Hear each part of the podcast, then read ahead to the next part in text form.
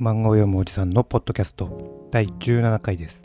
この番組は滑舌が悪く寡黙で、ポッドキャスト初心者という私が漫画を読みながら実況や感想などを15分ほどつぶやくという誰得な番内容です。読んでいる漫画は初見ではなく、感想などで先の物語に触れる場合があります。また、撮り直しなし、編集なしの一発勝負で収録しています。では早速ですが本題に入ります。今日は昨日の続き、えー、ドラゴンクエスト大の大冒険第1巻です。今日もまだ読み切りの部分ですね。では入ります。大爆発。大爆発の大はカタカナの大、主人公大の大。に爆発です。えー、また軍艦のような大きな船が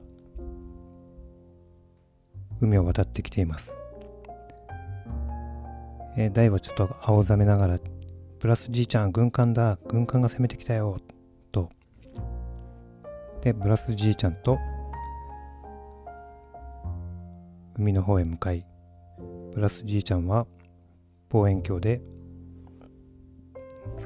船の舳先の紋章を見ます。あの船は聖なる船で、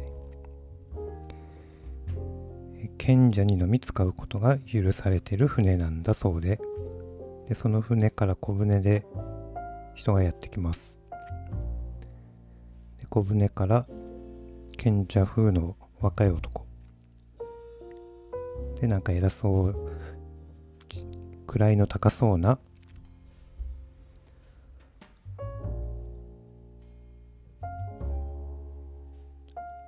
年配の方。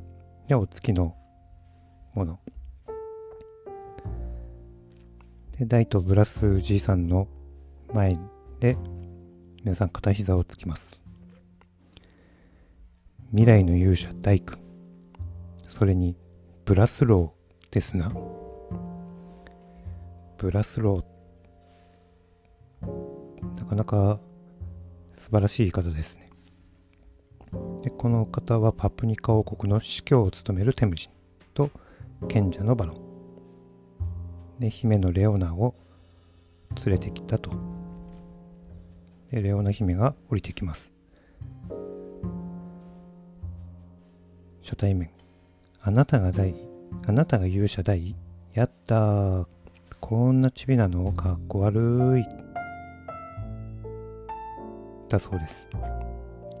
で、この島には洗礼の地があるみたいで、え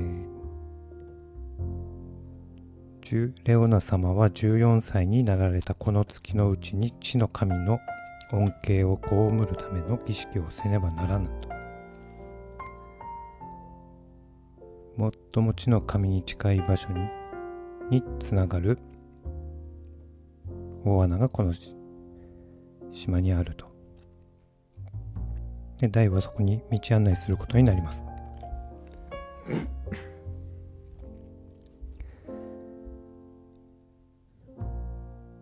で、大とレオナの会話で、何か特技あるの？魔法とかさ、魔法できない。えー、嘘。一つ、一つも大は儀式はやったんですが、えー、未だに一つもできないということなんです。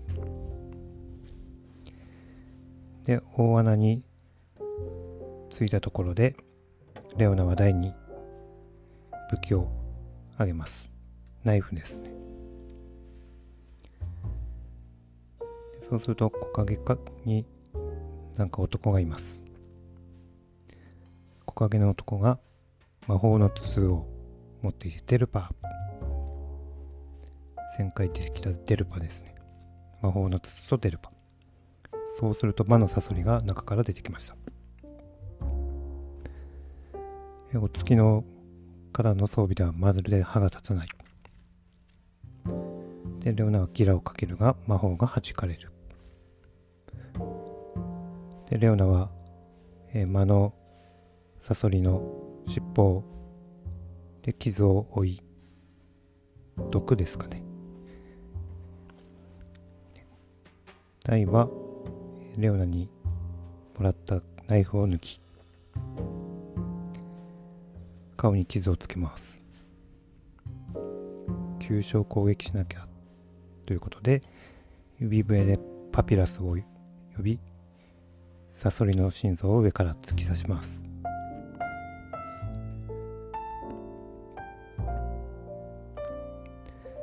でレオナは毒にやられた。このままじゃ死んじゃう。ここで前編終わり。大爆発。中編に入ります。えー、ゴメちゃんにじいちゃんを呼んできてもらうよう呼びまして、じいちゃんならキアリーの呪文で毒分けするはずだ。で、ピーちゃん、ピーピーと言って飛んできます。そこに、えー、バロンさんが出てきました。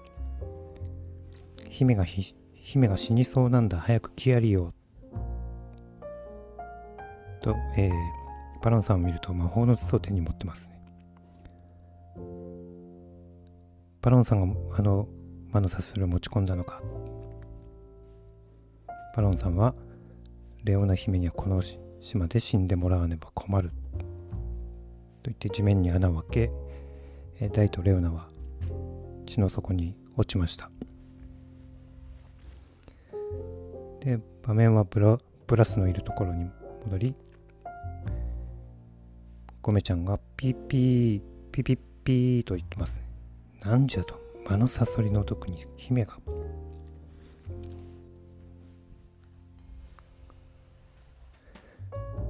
で、えー、大のもとにレオナ姫のもとに向かおうとするブラスじいちゃんをテムジンとその一味は妨害します。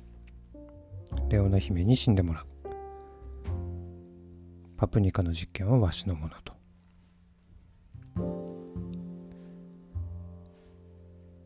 そういうこと、そういう計画のようですね。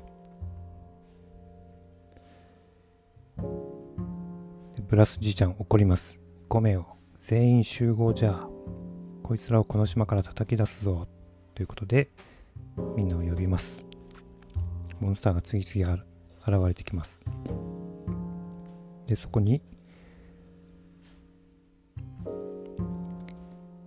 違うな、ここは、えー、海上で待っている船にバロンが戻ってきます。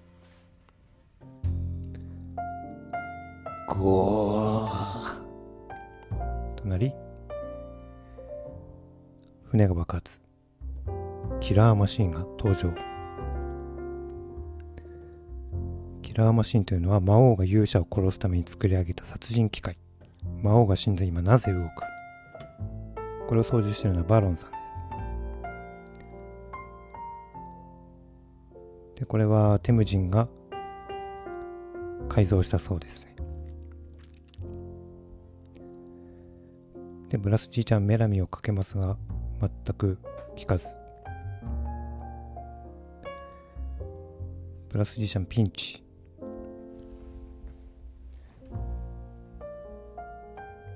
で、ここで場面は大とレオナのもとに戻り、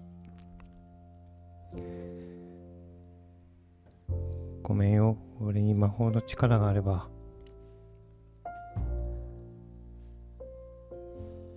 レオナは、魔法ってね、人によって絶対に使えないものもあるんだって。ほとんどの呪文契約できたんでしょ？それ才能ある証拠だよ。と勇気づけます。で、レオナは、また気を失います。体は泣きながら死なせない絶対に死なせないぞ死なせてたまるかと叫びうおー頭につけてた。冠バンドこれをぶち破りなんか額にドラゴンの紋章が浮き上がってます。ここで、えー中編終わり。で大爆発後編に入ります。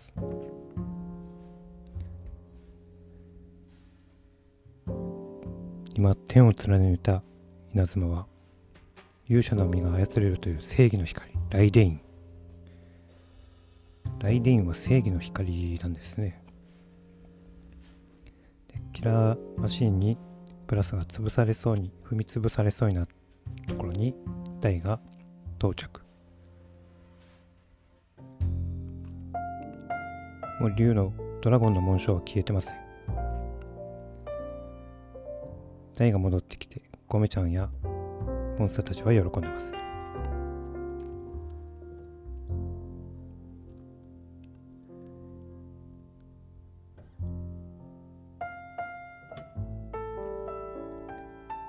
キラーマシンはブラスじいちゃんを居殺そうとしてます。じいちゃんが危ない。じいちゃんが殺される。うおー。竜の紋章が浮かび上がります。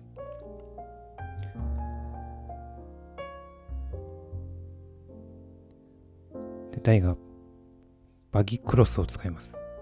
でキラーマシンぶっ飛ぶ。しかしキラーマシンには何にも効いてない。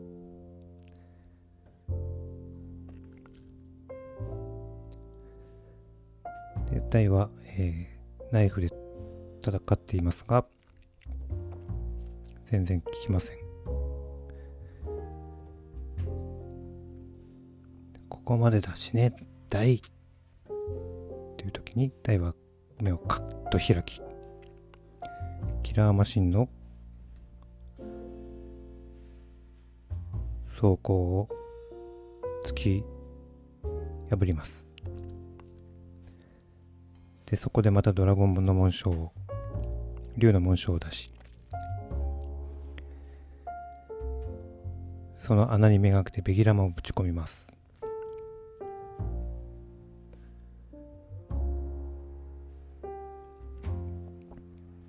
中も炎まみれでバロンは黒焦げにこんがりなりました。でまあ無事事件は解決して事件は解決というとなんかコナンの話みたいですけどまあ敵はやっつけてレオナが帰るところですね。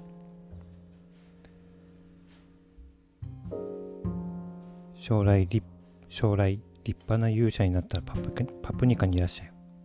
私のボディーガードか何かで使ってあげるから。大君はゲー。そんなのいい。いいよそんなの。